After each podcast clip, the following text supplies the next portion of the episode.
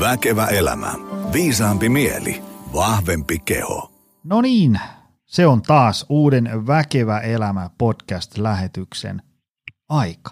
Tervetuloa langoille, vanhat tutut ja, ja uudet korvaparit. Meillä on tällä kertaa tämmöinen kolmen kopla langoilla. Me, me jutellaan tämmöisestä, mä itse asiassa mä en edes tiedä oikein mitä tästä tulee. Tässä on siis suuri vaara, että tämä venyy ihan tuhottoman pitkäksi. Täällä on kolme sanavalmista ja, ja päivän teemasta niin kuin intohimoisesti kiinnostunutta olevaa tyyppiä.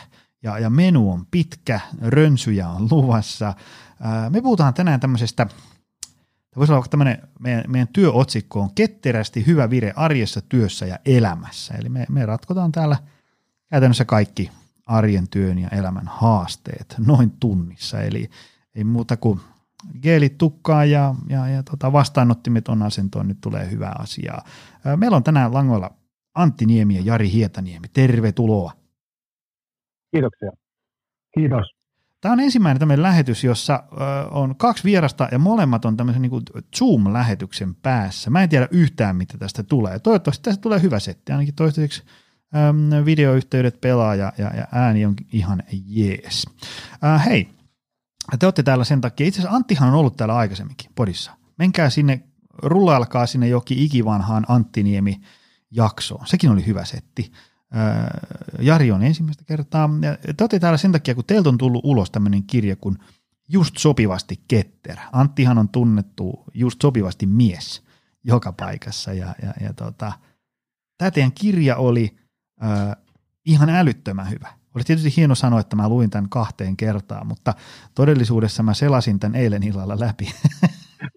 ja, mutta, mutta siis tämä on ihan oikeasti hyvä. Ja, ja mä mietin sitä, että, että niin kuin, jos tätä lukee, ensinnäkin mä annan tälle vahvan lukusuosituksen, niin jos tätä lukee, niin sä oot niin kuin väkisinkin joka sivulla, että mm, näin on, näin on.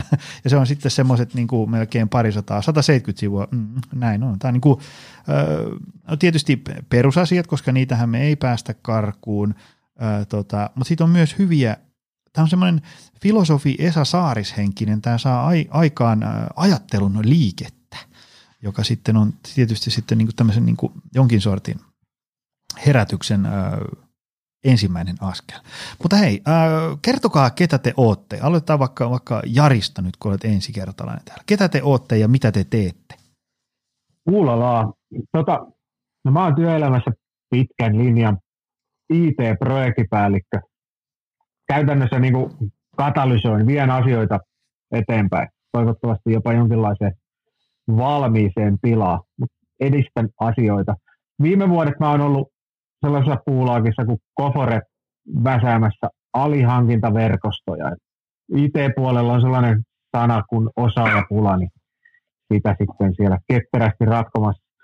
Vapaa-ajalla mä oon, no se voisi olla kiinnostavaa, että mä valmensin 10 vuotta ITF Taekwondon maajoukkuetta, mutta se jäi sitten perhekiireiden takia sivuun ja nyt on sitten ihan vain seura-aktiivi, mutta niin kuin siellä on rassijutsu ja taekwondo ja kuntoilu sit aktiivisesti mukana.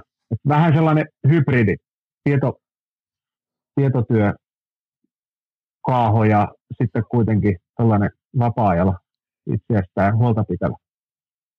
Mitäs Antti? Missä sä nykyään oot? Sä olit, viimeksi kun juteltiin jossain muualla. Mä olin viimeksi, viimeksi taisi olla Yleisradiolla itse asiassa. Ja ja, ja, joo, eli nimi oli Antti Niemi ja mä oon itse asiassa samassa puulaakissa, eli tuolla Koforella ja siellä mä vedän tällaista meidän ketterää bisnestä ja toimin itse myös agile ja kouttaan noita meidän firmoja sujuvampaan työhön ja vapaa-ajalla sitten oman firman kautta tavallisia kansalaisia vähän mielekkäämpää elämää ja, ja, ja en tietysti kaikkia vapaa-aikaa käytä niin kuin pelkkää valmennukseen, vaan muuten sitten, sitten tulee tota, rintamamiestalon rempailua ja viinijokaa ja muuten vaan elämästä nautiskelua ja sen semmoista. Ja Jari on itse asiassa mulle tuttu myös tuolta taekwondo-piireistä ja on onnistunut muutama hyvän oikean suoran joskus toimittamaan perille saakka tuolla mm. historiassa. Hei, hei tota- tunnetaan, tota... tunnetaan sieltä myös. Hyvä. Hei, ähm, me jutellaan tänään nyt niin kuin, mä, mä vähän haastan teitä, te olette, te olette isoja, vahvoja, henkisesti ja fyysisesti vahvoja ja köriläitä, että kestätte vähän painetta, koska tänään jutellaan tämmöisistä niin kuin, äm, teemoista, jotka heittää, herättää aika paljon keskustelua työelämässä, LinkedInissä, Twitterissä, milloin mistäkin, että, että niin kuin nykyään, pitääkö nykyään olla sitä ja tätä, jotta pärjää? Ja ja, ja, ja onko, onko kiire, niin kuin onko se totta vai itse aiheutuu, kenen syy se on, millä me saadaan elämästä, työelämästä kivaa ja niin edespäin. Ja, ja, ja tota, äm, mä oon lukenut teidän molempia juttuja ja, ja selannut tämän kirjan ja, ja mä olin sitä mieltä, että nyt Väkevä elämä podcastin kuulijoiden on tärkeä kuulla näitä juttuja lisää. Ää, tota, kertokaa nyt ensiksi, miksi te kirjoititte just sopivasti ketterä kirja. Tämä kuulostaa vähän tällaiselta IT-projektin läpiviemiskirjalta, mutta tämähän on ihan kaikkea muutakin. Tämä on niin kuin ketterällä kehityksellä kohti parempaa elämää. Kertokaa vähän tästä. No joo, se pitkä tarina lyhyesti.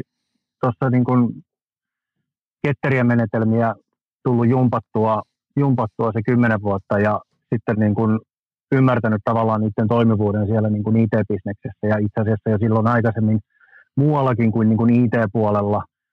Mutta sitten jossain kohtaa kouluttaudun valmentajaksi ja sitten rupesin katsomaan, että tavallaan siellä niitä tavallisten kansalaisten huolia ja murheita, että mitä, miten se niin kuin arki painaa päälle ja mitä tässä elämässä pitäisi nyt tehdä ja mitä haluaisi tehdä ja niin päin pois. Ja sitten rupesi katsomaan, että itse asiassa tämmöisestä niin kuin ketterästä ajattelusta ja näistä perusperiaatteista sitten niin kuin löytyy itse asiassa hirveän paljon työkaluja siihen niin kuin tavallisen arjen niin, kuin, niin sanotusti haltuunottoon ja niin kuin hallintaan. Ja, ja sieltä kautta niin kuin tuli idea tästä kirjasta ja sitten muutaman, muutaman sopivan mutkan kautta tulikin tilaisuus eteen, että, että tällaista kirjaa voisi lähteä tekemään. Ja, ja, ja siinä kohtaa sitten niin kuin Jarin kanssa oli jo jumpattu vähän, vähän aikaisemmin tällaisia, tällaisia ajatuksia ja yhytettiin sitten niin kuin toisemme tämän asian tiimalta ja sovittiin, että lähdetään yhdessä sitten kirjoittamaan. Ja kirjoitusprosessi oli vähän omanlaisensa, mutta tuli sitten semmoinen niin kuin tietotyöopas ketteriä perusperiaatteita noudattaa ja, ja, ja nyt mä muuten tyhjennä pankkia ihan kokonaan, Jari saa itse asiassa jatkaa, mm. jatkaa tästä vielä. Joo, ainakin se ketteryyden käsite, eli se, se on niin kuin sitä, että vaikka ei tiedetä ihan täysin, että mihin ollaan menossa ja miten ollaan menossa, niin silti lähdetään liikkeelle ja mennään vähän matkaa eteenpäin ja sitten pysähdytään katsomaan, että no mikä fiilis, onko se päämäärä yhä sama ja ollaanko me menty sinne suuntaan ja sitten mennään taas vähän matkaa eteenpäin. Vähän niin kuin jos lähtisi metsässä suunnistaan, niin tietää kyllä se, sen paikan, mihin pitäisi mennä, mutta ei sitä niin kuin etukäteen tiedä joka askelta ja joka ojan yli hyppäystä ennen kuin ne on mennyt. Eikä välttämättä aina tiedä sitäkään, että no missä vaiheessa mä nyt seuraavan kerran tsekkaan karttaa. Että aina juoksee vähän aikaa ja sitten pysähtyy ja katsoo kompassia ja karttaa ja jatkaa eteenpäin. Ja ketteryys, no sitten tuollaista viitekehystähän on helppo tunkea mihin vaan, mutta se tavallaan toimii tässä nykypäivän maailmassa, kun nyt muutos lisääntyy koko ajan ja tietoa on saatavilla enemmän kuin koskaan ja asioita pitäisi tehdä nopeampaa ja tehokkaammin. Niin kuin sellainen kaikenlainen kohina tässä meidän yhteiskunnassa lisääntyy. Ja sellaiset asiat, mitä pitäisi ottaa huomioon jossain, ihan sama, mitä nyt vaikka lähtee jotain verkkovalmennusta vaan väsäämään, että no mikä alusta ja kuka yleisö ja koska se menee auki ja mitä sisältöä ja onko video ja kuvaa ja mitä. Sitä asiaa on ihan rajattomasti. Niin ketteryydessä sitten on vaan se visio ja sitten lähdetään pala palalta menee sitä kohti ja pistetään asioita sitten käytäntöön ja käyttöön mahdollisimman nopeasti, jotta sitten opitaan sen tavallaan niin sanottujen valmiiksi saatujen asioiden niin kuin julkaisemisen kautta sitten, sitten kun sitten joku loppukäyttäjä sitten kokeilee tai kokee sitä, mitä ollaan saatu valmiiksi. Ja sieltä tulee sitten palautetta, on se sitten kritiikkiä tai rakentavaa palautetta, ja sitten ymmärretään paremmin sitä, että mitä on tehty ja mitä pitäisi tehdä jatkossa, ja jatketaan eteenpäin. Niin päästään tavallaan, kun ennen vanhaan tavallaan, vaikka jos puhuu sitten projektihallinnasta, niin ennen vanhaan niin suunniteltiin ihan loppuun asti. Käytettiin siihen valtavasti resursseja ja aivovoimaa. Ja sitten kun lähdettiin liikkeelle, niin katsottiin, että hetkinen, että ei tää, eihän tämä nyt oikein. Se on vähän niin kuin se kummelin vanha sketsi, missä ne teki ihan valtavaa savottaa isoja hiekkakasoja ja sitten työmä, päällysmies tuli paikalle ja sanoi, että ei, että tämä on kuulkaa 10 metriä sivussa. niin to, tavallaan se on niin kuin sitä nykypäivää, niin kansi vähän aikaisemmin pyytää päällysmies paikalle. Mm-hmm, joo. Hei, mä, mä tykkäsin tästä kirjasta siinä mielessä, että tämä on hyvin tällainen niin kuin yleismaailman, tämä niin kuin metatason kirja, eli tässä on paljon tämmöisiä prinsiippejä, joita voi hyödyntää ö, sekä työelämässä että sitten vapaa-ajalla ja, ja mitä nyt sitten ö, kukin harrastaa. Ähm, mennään, ö, kun mä itse käyn paljon luennoimassa yrityksissä, ja sitten kun juttelee ihmisten kanssa, ne, ne, ne tulee tänne meidän Pasilan pajalle, että pannaan niitä kuntoja ja niin edespäin, niin tietysti oma otoskoko on, on vähän noin niin kuin vinoutunut johonkin suuntaan, mutta tuntuu, että aika monesta ihmisestä on vähän niin kuin mehut pois. Tietysti koronapoikkeusaika tuo tähän oman pikkukivan mausteensa ja epävarmuutta ja kaikkea mitä ikinä. Mutta niin mistä, kun ihmiset sanoo, että kun mä oon niin puhki, kun työ vie mehut, mä en jaksa tehdä illalla enää mitään. Ja sitten joku on sillä, että se ei jaksa edes töissä tehdä mitään, puhumattakaan, että jaksa illalla tehdä mitään. On tavallaan niin kuin voimavarat aika nihkeet. Tämähän olisi oman kolmipäiväisen seminaarinsa paikka, mutta mitä te niin kuin näette, mistä tämmöinen niin kuin vähämehuisuus ihmisissä johtuu, että ei vaan niin kuin jaksa, ei pysty, ei kykene. Tietysti niin kuin, kun mä puhun omilla luennoillakin, että, että tavallaan mä puhun nyt tästä niin kuin aika paljon tästä yksilön voimavarojen parantamisesta elintavoilla – ja sitten siihen on tietysti liittyy arjenhallinta, johtaminen, kaikki muu tällainen. Niitä muuttuja on niin ihan valtava määrä ja, ja, ja se, että ihminen on vähän mehuinen, niin sitten se voi johtua tosi monesta asiasta. Mutta mikä, mi, mitä te olette niin törmännyt? Niin kuin tavallaan, kun joku on niin kuin puhki, se on niin kuin 16.45, niin henkinen ja fyysinen akku näyttää 2 prosenttia. Mistä se johtuu? Heittäkää jotain. Mä lähden heti tästä ennen kuin Antti pääsee tuota. niin, tuota Mä sanoisin, että se on sitä, että jengi ei ehdi hengittää. Ja tarkoitan nyt, niin kuin, jos ajattelee isompaa kuvaa, niin viikko voi olla rakennettu sillä että työviikon päälle sitten lyödään sukset farmarivolvon katolle ja ajetaan 12 tuntia Lappia ja lasketellaan ja ajetaan takaisin ja sitten työpäivä, työviikko taas jatkuu. Että siinä, niin kuin siinä viikossa ei ole hengitystilaa, päivässä ei ole hengitystilaa, nukutaan liian vähän, ei pidetä taukoja, työpäivä on kahdeksan tuntia ja sitten äkkiä lapset tarhasta ja sitten lapset harrastuksiin ja, ja sitten sit pitää vielä olla sitä ns. omaa aikaa ja Netflixiä illalla. Ja mm. sitten taas siellä työpäivässäkään ei ole välttämättä sitä hengitystilaa. Kun ei, ei aivot pysty tekemään kuin 20-30 minuuttia oikein niin kuin tosissaan keskittyvää työtä. Ja sitä ei niin kuin kukaan kehtaa sanoa jotenkin, että hei, että mä keskityn puoli tuntia ja sitten mä pidän tauon. Että silloin mä saan asioita eteenpäin. Se on tehokkain tapa mulle ja varmasti muillekin, mutta muut ei vaan sitä kehtaa. Niin kuin, ei hengitetä. Vähän sama kuin salilla, heti kun kaveri tulisi ovesta sisään, niin kyykkytelineeseen ja 80 prosenttia maksimista ja lähde kyykkäämään. Tunnin, tunnin päästä reeni päättyy. Kyykkä, kyykkä, kyykkä, kyykkä, ei, ei voi, että anna palaa. Niin eihän se, se on niin kuin puolen minuutin kohdalla ollaan jo niin kuin siinä mm. 10 kohdalla ja se on siinä. Ja sitten niin kuin, ja niin kuin fysiologisessa maailmassa se on ihan ilmeistä. No, että sä voit tuolla kuormitustasolla, sä teet sarjaa ja sitten sä lepäät pari minuuttia ja toista. Ja aivotyössä taas jotenkin, ellei sitä niin kuin omaa aivojaan kuuntele, niin sitä ei ku, sillä jotenkin huomaa, tai siihen on tottunut siihen, että se pää on koko ajan hapoilla, mutta silti sille ei tee mitään. Ja sitten vähitellen niin kuin se aivojen kapasiteetti hiipuu ja sitten töissä saa vähemmän aikaiseksi. Sehän on sitten jo negatiivinen kierre. Että ei saa mitään aikaiseksi ja sitten sekin alkaa stressaamaan ja la la la. Vähän sama kuin jonkun unettomuuden kanssa, että sitten jossain vaiheessa se unettomuus alkaa stressaa niin, että on entistä vaikeampi nukkua. Tuossahan on vähän samanlainen negatiivinen kierre. Mitä Antti? No joo, joo siis ihan, ihan samaa mieltä. Sitten mulle tuli tämmöinen omakohtainen kokemus ja vähän nyt arvelen, että tähän saattaa joku muukin, muukin on varmaan kokenut samaa. Että toinen on niin kuin tavallaan, että me mennään puhki siitä, että työtä on paljon ja sitten toinen on se, että me mennään puhki siitä, että me ei oikein tavallaan tiedetä, mitä pitäisi tehdä. Että se merkitys on vähän kateessa. Että ei, ei tarvitse olla nyt mikään niin kuin maailmaa suurempi jumalainen merkitys, mutta se, että töissä olisi suurin piirtein ymmärrys, että mitä me nyt tavoitellaan ja miten tämä mun työn tekeminen liittyy tähän. Tai jos siellä on sitten semmoista niin kuin tyhjää tilaa, niin mitä mun, mihin mun pitäisi se käyttää, tai onko mulla oikeus käyttää sitä nyt vaikka itseni tai työn kehittämiseen tai muuhun vastaavaan. Ja sitten niin kuin oma, oma kokemus on ollut jossain menneisyydessä se, että, että kun ei ole ehkä ollut kaikki perusasiat ihan hirveän hyvässä lyönnissä on ollut muita haasteita, niin semmoinen niin pienikin kuormitus on tosi raskas. Eli sitten tosiaan niin kuin jo puoli neljältä ennen kuin työpäivä on loppu, niin on jo semmoinen niin kuin maailmanlopun meininki, että eihän tässä nyt, että miten joku nyt tästä vielä jaksaa jonne. Ja sitten mä mietin mun viime kesää ja ylipäätään tavallaan niin kuin ehkä tätä nykyaikaa, ny, nykyaikaa niin kuin omalta osalta, niin mitä kaikkea tässä niin kuin ehtii ja tekee, niin jos mulle kuusi vuotta sitten olisi annettu mun niin kuin nykyinen kalenteri, että hei, että sä tulet tekemään näin paljon asioita ja tällaisessa rytmissä ja tunnet olevasi vielä niin kuin suurin piirtein toimintakykyinen, niin mä olisin varmaan vähän naureskellut, että eihän, eihän tollainen niin kuin mitenkään ole mahdollista.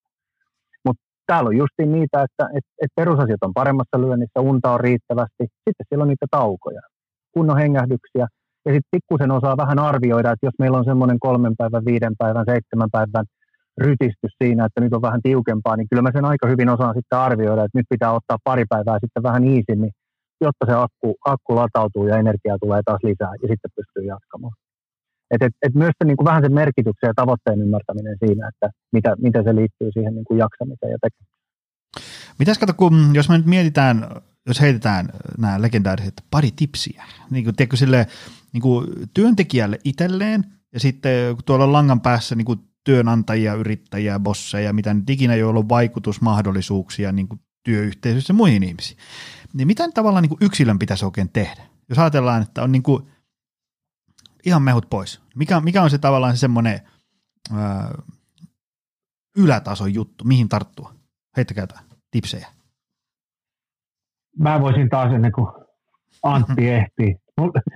Mulla on nyt sellainen lempilapsi priorisointi. Priorisointi tarkoittaisi, no, ei, se on nyt vähän hankala, kun ensin pitäisi olla jonkinlainen niin kuin ymmärrys siitä, että no mi, mitä mun pitää tehdä. Niin kuin Antti sanoi, niin sitä ei aina ole. Ja se on usein sitten työpaikoilla johtajuuden ongelma, että pomotkaan ei tiedä, mitä tässä nyt pitäisi tehdä, niin sitten se valuu alaspäin. Mutta olettaen, että kaikille tai ainakin itselle on tiedossa, että no mit, mitä mun pitää tehdä töissä tai laajemmin elämässä.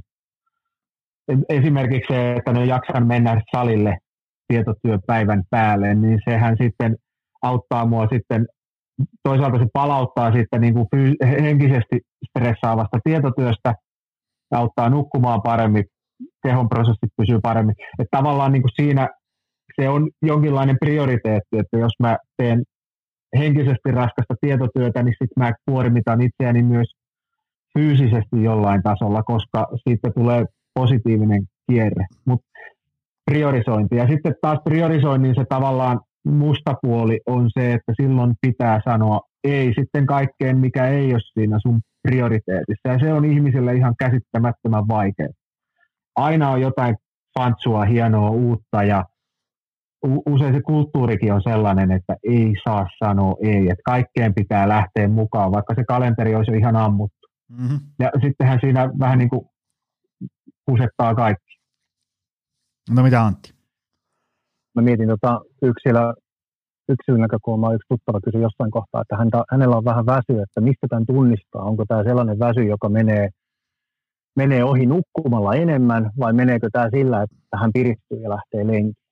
Ja mä täysin, että siinä oli kyllä niin, niin suurta viisautta siinä kysymyksessä, että et, et taas vähän sinne niin kuin omiin kokemuksiin ja joihinkin niin kuin asiakkaiden kokemuksiin, että et, et, et se väsy voi olla sellainen tunne, joka tulee just semmoisesta niin kuin puurtamisesta, jossa ei ole varsinaisesti mitään innostusta. Et me, me ollaan jotenkin ajauduttu semmoiseen niin niin kuin aika jännään rutiiniin, missä me vähän niin kuin toistetaan samoja asioita ja sitten meitä väsyttää ja sitten se niin, parannuskeino voi olla se, että no mun pitää nyt vähän nukkua aina mutta se ei sitten oikeastaan auta siihen kohtaan, vaan siinä kohtaa se niin kuin ratkaisu voisikin olla, että, että mitä innostavia asioita, inspiroivia asioita täällä mun elämässä on tällä hetkellä. Ja mä oon jotenkin ajatellut sitä myös sillä tavalla, että me aika paljon käydään tämmöistä niin kuin, mitä me, miten tästä kaksinaisasettelua, että meillä on se niin kuin työ ja sen pitää innostaa vai onko meillä vapaa-aika ja sen pitää innostaa. Että niin kuin, me voidaan vähän luopua siitä ajatuksesta, että sen työn pitää aina ja ikuisesti olla kauhean innostavaa. Mm. Ja me voidaan miettiä, että löytyisikö sieltä vapaa-ajalta sitten jotain sellaista juttua, mikä sillä hetkellä, että jos meidän työssä on joku kuuden kuukauden tai joku pienempi vaihe, että, että nyt on vähän tällaista puurtamista ja pitää mennä nyt tästä läpi, niin olisiko siellä niin kuin vapaa-ajalla sitten jotain sellaista, mikä pitäisi sitä inspiraatiota ja liekkiä yllä ja joka innostaisi ja saisi tavallaan niin kuin, antaisi vähän sitä energiaa.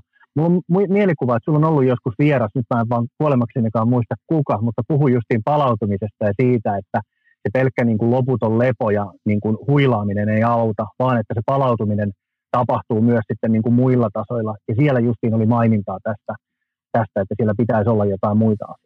Ja tästä sitten yksi kysymys on justiin se, että sitä identiteettiäkään ei välttämättä kannata rakentaa ihan pelkästään sen niin kuin inspiroivan työvaraan, koska tiedetään, että muutoksia tulee ja kaiken näköistä voi sattua, niin sieltähän putoaa pohja sitten aika äkkiä isolta asialta, jos se on vaan ollut se työ, mikä on sua kannatellut.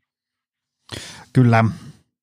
Ja just semmoinen niin kuin, mikähän se on semmoinen, että, että siis niin kuin, sehän on niin kuin mahtava homma, jos työ on niin kuin inspiroivaa, innostavaa ja merkityksellistä ja sä kor, koet korjaavasi jonkun vääryyden maailmasta sun, sun toimenkuvalla.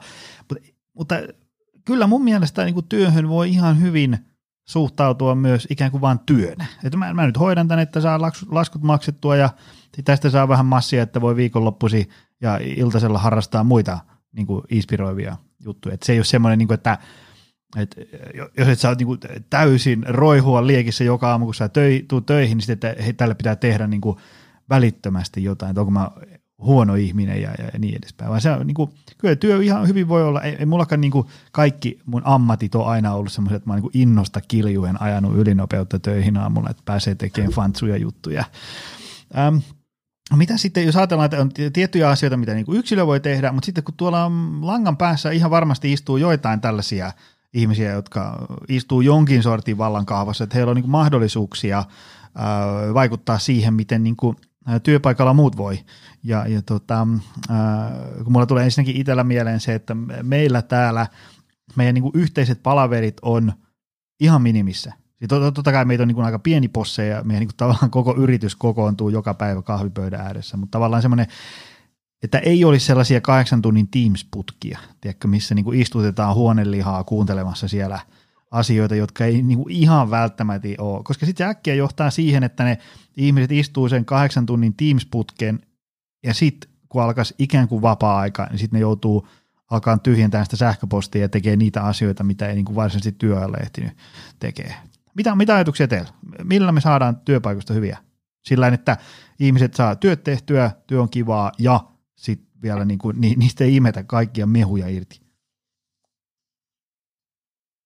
Aloittaako Antti tällä kertaa? No mä odotin, että koska Jari taas hyppää sieltä kehä. Tota, joo, tosi, kuinka paljon meillä on aikaa vielä tästä? Kyllä, tässä aina avaamaan tätä. Tota, mä koitan, koitan tiivistää ja tietysti niin kuin ei, ei kaikki voipa vastaus, mutta et, et jollain tapaa, niin kuin, jos mä nyt mietin vaikka sitten näiden niin kuin ketterien menetelmiä, on niin kuin niiden perusperiaatteiden kautta, niin, niin, niin ymmärretään tavallaan, että mikä se meidän käytössä oleva käytössä oleva resurssi on tiimillä tai yksilöllä, että kuinka paljon meillä on aikaa käyttää. Ja sitten pitää ruveta tunnistamaan, että puhuin tuossa siitä merkityksestä, mutta tosiaan niin kuin en tarkoita nyt mitään jumalaista välttämättä isoa merkitystä, vaan enemmän se, että miten tämä mun työn tekeminen liittyy nyt tähän meidän tavoitteeseen. Eli kokee jollain tavalla sen oman työn ja sen panoksen merkitykselliseksi, että mitä mä oon tekemässä tässä. Ja sitten sen jälkeen jotenkin koittaa vahvistaa tämmöistä niin kuin itseohjautuvuuden niin kuin periaatteita, tätä omaehtoisuutta, koettua pätevyyttä, että ylipäätään niin kuin voi onnistua siinä työssä, siinä on jotain onnistumisen mahdollisuuksia ja, ja, ja, ja sitten, että pystyy tarjoamaan siihen jonkinlaisen yhteisön. Eli se, että ihminen ei jää yksin pakertamaan jonkun asiansa kanssa, vaan että sille löytyy tuki. Ja tämä on sellainen, mihin tietysti niin kuin on itsekin sortunut, että sanon aina, että no ovi on auki tai että Teamsillä voi aina soittaa, että täällä on mutta se ei välttämättä riitä. Kaikki ei välttämättä, välttämättä ole niin hirveän innokkaita tai ei huomaa sitä, että ne ajautuu semmoiseen omaan niin kuin yksinäisyyden kierteeseen, missä sitten pakerretaan vain yksi ja sitten lopuksi vähän pimahtaa, että hitto, että kaikki, kaikkiko täällä pitää yksi hoitaa. Vaan että semmoista aktiivista välittämistä, että kysellään niitä kuulumisia. Mä muistelen, että Timo Lappi puhui joskus tällaisesta kuulumispuhelusta, että se soittelee, soittelee niin kuin omalle henkilökunnalle aina silloin tällöin ja kyselee kuulumisia. Ja sitä on koittanut jollain tavalla toteuttaa myös itsekin, että aina ei tarvitse olla sitä tiukkaa bisnesasiaa tai työasiaa, vaan muuten vaan niin kuin välillä vähän aistia sitä tunnelmaa, että miten siellä mennään. Et jos näitä kautta tavallaan pystyy kytkemään sitä niin kuin työn tekemistä siihen, että hei, että me ollaan tekemässä jotain fiksua juttuja ja tämä mun työpanos liittyy tähän näin, tähän näin ja sitten mulle annetaan sitä tukea siihen, niin mä luulen, että silloin me ollaan ratkottu jo tosi paljon, tosi paljon asioita ja, ja sitä kautta ehkä sitä niin kuin, se työ ei ole sitten ehkä ihan niin kuluttavaa, mitä se voisi olla. Sitten tuommoisia tietysti, että jos sieltä tulee niin kuin signaalia, että hei, että mä oon nyt viisi viikkoa istunut putkeen Teamsissa, että, että mä en mitään ehdi tässä, niin sitten siinä kohtaa voitaisiin katsoa, että onko jotain interventioita, että hei, että mihin kaikkiin palavereihin sä osallistut ja onko niissä kaikissa, niin kuin, onko ne kaikki tärkeitä, pitääkö sun olla niissä läsnä ja mitä kaikkia siellä saa aikaa. Ja sitten tietysti taas niin kuin vähän, vähän valmentavalla otteella, että hei, että rupeapa priorisoimaan sitä päivää sillä tavalla, että sulla on siellä sitten ne pakolliset tai tärkeät palaverit, mihin pitää osallistua ja sitten sulla jää sitä aikaa siihen muun hoitamiseen. Ja jos se senkin jälkeen tuntuu mahdottomalta, niin sitten meillä on jonkinlainen niin kuin oppi tullut siitä, että tätä työtä on oikeasti vähän liikaa. Mm. Ja sitten pitää taas ruveta katsomaan siitä, löytyykö sille työlle niin kuin toisia tekijöitä. Että ei sitä voi aina sälyttää sen yhden ihmisen varsinkaan niin kuin innokkaan ja kyvykkään ihmisen päälle, että hei, että no kun sä nyt hoidat näitä, niin anna mennä vaan. Vaan sitten pikkusen ruveta jakamaan sitä taas. Tämä oli nyt tosi tosi typistetty vastaus. Lisää varmaan pois löytyä vielä. No mitä Jari? Antti, hyviä juttuja. Joo, tuota, vähän mennään ohi kirjasta, mutta mennään niin ihanasti tähän meidän niin kuin arkityön vahvuusalueelle, niin jahastellaan nyt vielä vähän se. Antti tuossa jo sanokin, että ihmisille pitää jollain tavalla, ihmiset pitää valtuuttaa. Ja kun, jos se lähtee siitä, että ensin pomo soittelee, että hei, miten menee, mitä kuuluu, vähintään viikossa kaikilta kysyy. Nämä kysymykset, se on sitä leadershipia, sitä ihmisjohtamista, sitä, että niin mikä fiilis. Ja silloin ei puhuta asioista, vaan puhutaan niin kuin, et, et niin kuin tunteista, jaksamisesta. Että et, ettei nyt kukaan ole burnouttaamassa siellä tai lähtemässä lafkasta.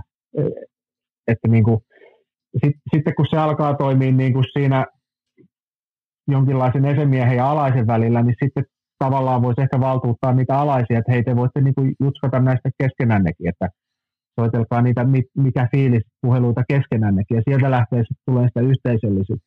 Siinä puhutaan paljon tota, parviälystä, että tavallaan niin kuin yksittäinen johtaja voi, jos se on tosi fiksu, niin se voi tehdä kohtalaisen fiksuja päätöksiä, mutta nykyaikana sitten kun tämä maailma on niin mutkikas, niin paljon erilaisia asioita, mitä pitäisi ottaa päätöksenteossa huomioon, niin pääsääntöisesti sitten kun sen päätöksentekovallan valuttaa sinne ihan vaan sinne niin kutsutulle työntekijöille, niin ne sitten tekee porukalla fiksumpia päätöksiä kuin fiksuinkaan pomo.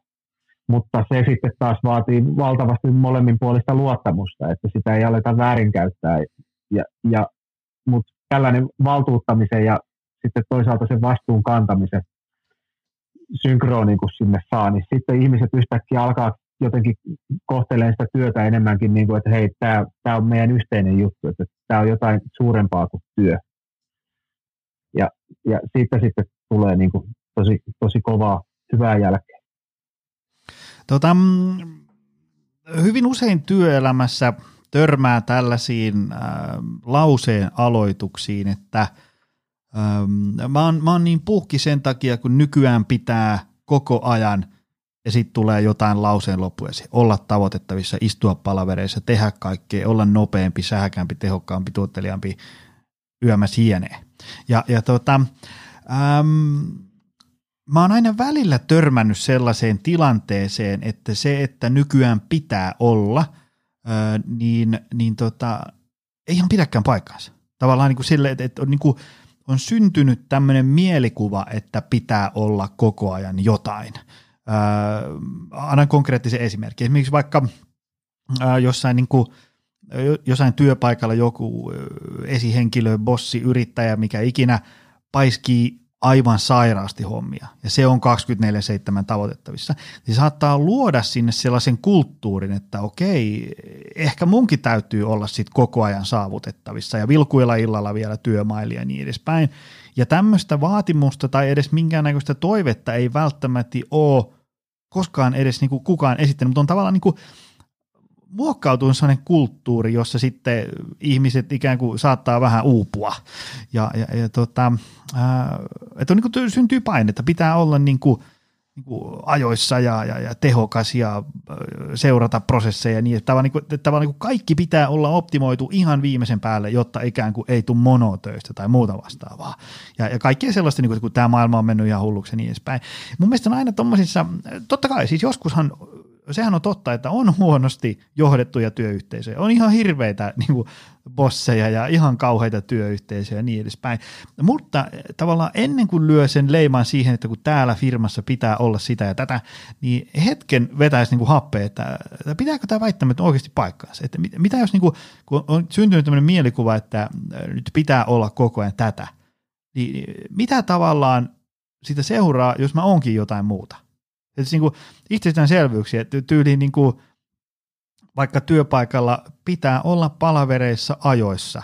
Se on niin kuin, nämä on tämmöisiä, että varmaan niin kuin kaikki on samaa mieltä, että se on ihan mukava tämmöinen yhteinen pelisääntö, että ei kaikki tule niin kuin 20 mitsaa myöhässä. Mutta sitten kaikki semmoinen, että pitääkö olla 21.45 vastaamassa työsähköpostiin. Ei välttämättä ihan joka paikassa. Mitä ajatuksia teillä on tästä, niin kun, mä oon aika varma, että tekin olette tähän törmännyt tavallaan, että kun ihmiset niin kuin, on, on tavallaan jäänyt semmoinen kasetti soimaan päähän, että pitää olla sitä tätä. Sanokaa jotain. Mä en tiedä, osaanko myös kysyä, mitä mä yritän kysyä. Mutta. No joo, hyvä pointti. Joo, mä menen ensin. Mun mielestä sä sanoitkin se avainsana, se on se kulttuuri. Että et niin kuin se, m- miten pitkään eletään, niin sitten se luo sen organisaation kulttuurin. Tai niin kuin Suomessa suomalais luterilainen työnteon moraali, missä sisumainoksissa oli Suokuokka ja Jussi ja sitten loppuun asti painetaan siellä ja ihannoidaan sitä, että niin kuin saappaat jalassa kuollaan. Työtä ihannoidaan, työttömyyttä häpeillä. Tai sitten Amerikassa pres, mikä se on, presentationismi, eli esitetään, että hei 80 tuntista työviikkoa, ja sitten kun menee tavallaan katselee, mitä se työ on, niin se on nyt sellaista työpaikalla suijailua vaan, ja sitä taidetaan tehdä kyllä Aasiassakin ja Italiassa kuin Etelä-Euroopassa, että ei ole vain jenkkien ongelma. Näytellään sitä kiirettä, ja sitten taas sitten se näyttely taas vie kuitenkin sitä puhtia sitten kaikelta muulta. Ja toihan, noi on niinku sellaisia kulttuurijuttuja, että mun, mun pitää näyttää joltain. Että et, että ethän sä edes näytä urheilijalta. Jotenkin sellaisia niin heittoja, ei se, mitä sen on väliä, että miltä joku näyttää. Varsinkin tietotyössä. Se on ainoa juttu, että mitä sieltä tulee sieltä putken päästä pihalle mm. jonkinlaiselle asiakasrajapinnalle. Kuka se nyt onkin se niin kutsuttu loppuasiakas, kelle siinä lisäarvoa siinä tietotyössä tuotetaan, niin se unohtuu tosi usein sitten, kun aletaan leikkiä noita tällaisia kulttuurillisia, että meidän pitää näyttää tosi ammattimaisilta mm. leikkejä. Ja, ja tätä ei saa sanoa ääneen. Niin, anna tulla. Se, se, on, se, se on sillä että, että, että jengi ei niinku uskalla, niin, ei uskalla kyseenalaista. Vähän se sama, se mun prioriteettityökalu, että pitää uskaltaa sanoa ei, niin ei uskalleta sanoa ei monessa mm. paikassa kun jos multa tullaan kysyä, että hei Jari, onko kiire? Ei ole kiire, ei mulla ole ikinä kiire. Viittisitkö auttaa? No en, en kyllä auta. Ja niin kuin tällainen ajatusketju on täysin mahdoton monessa paikassa. Mm. Ilman, että niin kuin jotenkin niin kuin alet pysähdyttäisi, että no mistä se johtuu, että ei, Jarilla ei ole kiire töissä.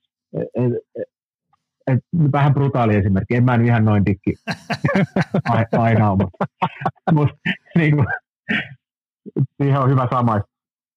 Mutta ei se, niin kuin, ennen kuin päästään Antti ääneen, niin mä tunnistan tuossa paljon sellaista, että kun meillä on tämmöinen niin kuin aika matala organisaatio, täällä on niin kuin, mä hoidan myyntiä ja markkinointia, mä koitan lapioida tänne gymille ihmisiä sisään, sitten meillä on mm-hmm. tuossa tiskityyppi, joka palvelee asiakkaita, sitten meillä on niin kuin pataljoona valkkuja, ja that's it. Niin käytännössä monen, niin kuin, aina kun tänne salille tuodaan jotain uutta, laitteita, välineitä, prosesseja, konsepteja, tuotteita, mitä ikinä, niin ne kulkee ikään kuin mun pöydän kautta. No, sehän johtaa sitten siihen, että se, niin kuin se, se niin kuin tulva ja pauhu, mitä kaikkea on tulossa, on niin kuin aivan järjetön. Siis semmoinen, niin että et kun ajatellaan, että tänne päätyy joku hilavitkutin tonne, niin kuin ostetaan 300 tonne salin nurkkaan, joku uusi laite, väline, niin jokaista semmoista niin kuin hankittua kohti, niin, niin on, on ainakin 29, ihan liioittelematta, 29 eitä sanottu johonkin kohtaan. Koska se tavallaan niin kuin, tulee niin kuin valtava määrä sähköpostia sille, että otatteko tämmöisen konseptin, voinko tulla esittelemään tätä, ootko katsonut tätä platformia, voitaisiko me hoitaa teidän markkinointia, tässä on tämä uusi siivousfirma, pääseekö me teille töihin, olisiko tämä hyvä konsepti, se on niin kuin, aivan loputon se pauhu, mitä tulee sähköpostiin. Ja, ja tota, sitten jos mä sanon vaikka puoleen niistä, että joo hei, istutaan alas ja kattellaan, niin sitten mä istun niissä ehkä kahdeksan tunnin – istutaan alas ja katsellaan palavereissa niin kuin ihan loputtomasti. Ja siitä mä oon 16.45, aivan mehuton, työt tekemättä, vaimo soittaa, että tuut se syömään, piti illalla mennä yhdessä ulos pöydään pojan kanssa lätkää, ja siitä ollaankin siinä, että okei, mitä tässä nyt tehdään. Niin tavallaan se, se ikään kuin, niin kuin sen ei-sanominen on alkuun hankalaa, mutta sitten mä oon itse todennut, että nyt ei ole niin muita vaihtoehtoja, kun ruveta sanoa vaan ei, koska se on niin kuin jos mä, jos mä sanon jollekin tyypille tai jollekin tuotteelle tai palvelulle, mikä niin kuin oikeasti ei, me ei tulla nyt niin kuin tässä hetkessä ottaa sitä tänne meille, niin jos mä sille en kehtaa sanoa ei, ja sitten mä otan sen puoleksi tunniksi juttelemaan mukavia tuohon sohvalle, niin siinähän menee niin kuin kaikkien aikaa ja resursseja hukkaan. Voi sanoa suoraan, että hei, että meillä on nyt sellainen tilanne, että mä en valitettavasti voi tähän lähteä, mutta tuossa on Mäkisen pena, soita sille, se voi ehkä olla tästä kiinnostunut. Ja sitten tavallaan kaikkien aikaa siinä säästyy ja niin Se on se, se, sitten kun sitä eitä vaan opettelee sanoa, niin ajan myötä siinä huomaa, että no katos vaan, eihän nämä ihmiset suuttunutkaan. Ne vaan ehtii sitten seuraava osoitteen ja, ja, ja niin edespäin. Ja mä voin, mä voin huomattavasti paremmin ja sitten taas kun, kun mä voin paremmin, niin sitten se taas roiskuu vähän meidän työyhteisönkin. Tämäkin on paljon mukavampi työpaikka, kun mä en ole niin huonolla tuulella ja, ja mulla on virtaa kotonakin ja niin edespäin. Mutta nyt on mitä Antti, sanoi sä jotain. No, 30 minuuttia sitten tuli se kysymys, mistä mä en ollut ihan varma, mikä se kysymys oli. Mä koitan vastata. tota, ei vaan. Eikö siis, mä vähän tuulettelin tuosta, kun sä rupesit puhumaan, puhumaan siitä, että tulee sitä kohinaa ja sä sanot ei ja sitten sä silti välillä vähän kuuntelet niitä ja mehut menee ja ei oikein tiedä mihinkä, mihinkä menee. Niin tavallaan tähän näin verran hienon, hienon suoran niin kuin linkin siihen, että nykyään pitää olla sitä tai tätä ja ja, ja niitä ehdotuksia. Nyt niin kun, jos siitä linkitetään siihen, että mitä sen ihmisen pitää olla, mitä sen pitää olla siellä töissä tai mitä sen pitää olla siellä vapaa-ajalla, niin se on vähän sama, että mikä se teidän salin pitää olla. Ja, ja siellä on varmaan jokaisella niin kuin myyntireiskalla on näkemys siitä, mitä optimal performancein sali pitäisi olla. Mutta kun ne ei vastaa siitä, vaan sä vastaat siitä, niin sullahan on siihen joku näkemys, että hei, että me ollaan tämän tyyppinen sali, me tehdään tällaisia asioita, me palvellaan meidän asiakkaita näin, ja se on se teidän niin kuin se on se teidän identiteetti tai itsetunto siinä, että, että me, itsetuntemus, että, että miten me toimitaan.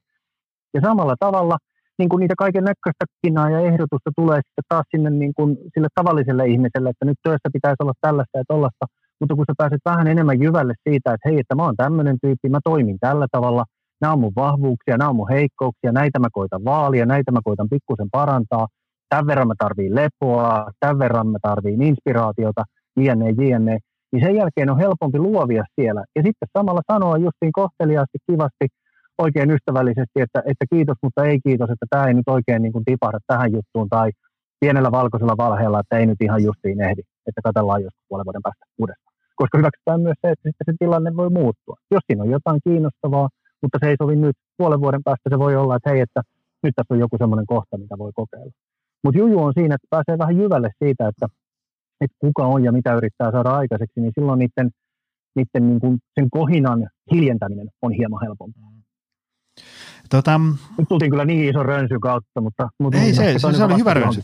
Ähm, Joni, hei. No. Mä, mä teen paljon verkostoitumistyötä, eli toisin sanoen, aina jos joku alihankkija haluaa Koforelle, Koforen verkostoon, niin sitten siitä pingataan mulle ihan tällaista samanlaista, että nähtäisikö ja tehtäisikö juttua, niin mä aika paljon teen sillä että, että mä pyydän, että pistä sähköpostilla jonkinlainen konkreettinen esitys, ja sitten ne sähköpostit menee johonkin.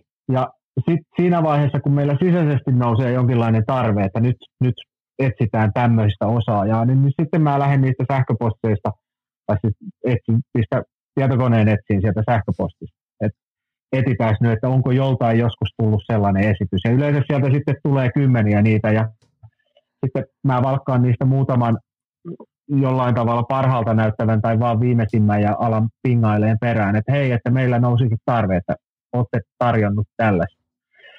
Niin silloin se kääntyy vähän sellaiseksi Hollywood-periaatteeksi, että vasta sitten viedään sitä asiaa eteenpäin, kun se on niin kuin meille oleellinen. Niin se ehkä auttaa tuossa ajanhallinnassa. Niin, niin tavallaan sitten alat istua siellä palverissa, kun se, se, se on oleellista. Kun tavallaan sit, sit, sit, kun sieltä tulee sähköpostilla jonkinlainen esitys, niin kyllä sä sitten heti näet otsallaskin puolessa minuutissa, että onko, nytkö löytyy sellainen konsepti, mitä ei ikinä ollut. Että hei, tää, sit sä säästät siinä kuitenkin 29,5 minuuttia. Niin Kyllä. Ihan tollainen viikki toimii aika kivasti. Eikä, siinä kellään, innossaan ne lähettelee sitä matskua ja sitten vielä pingailee peräänkin ja siihen voi vastata, että ei just nyt. Siihen menee niin kuin ehkä 15 sekuntia, niin sitten mä oon aina vain 29 minuuttia edellä sitä puolen tunnin kahvittelua. Kyllä. Ja, ja kaikille jää ihan hyvä fiilis. Mä haluan, me ja päästään, sähköposti joo. vielä, sähköposti vielä, kato se on asynkroninen media, siellä voi hanskata koska tahansa. Mm. Ke, kekään ei halua sähköpostiin heti vastausta, vaan siinä, voi, siinä on niin viikon kahden haitari.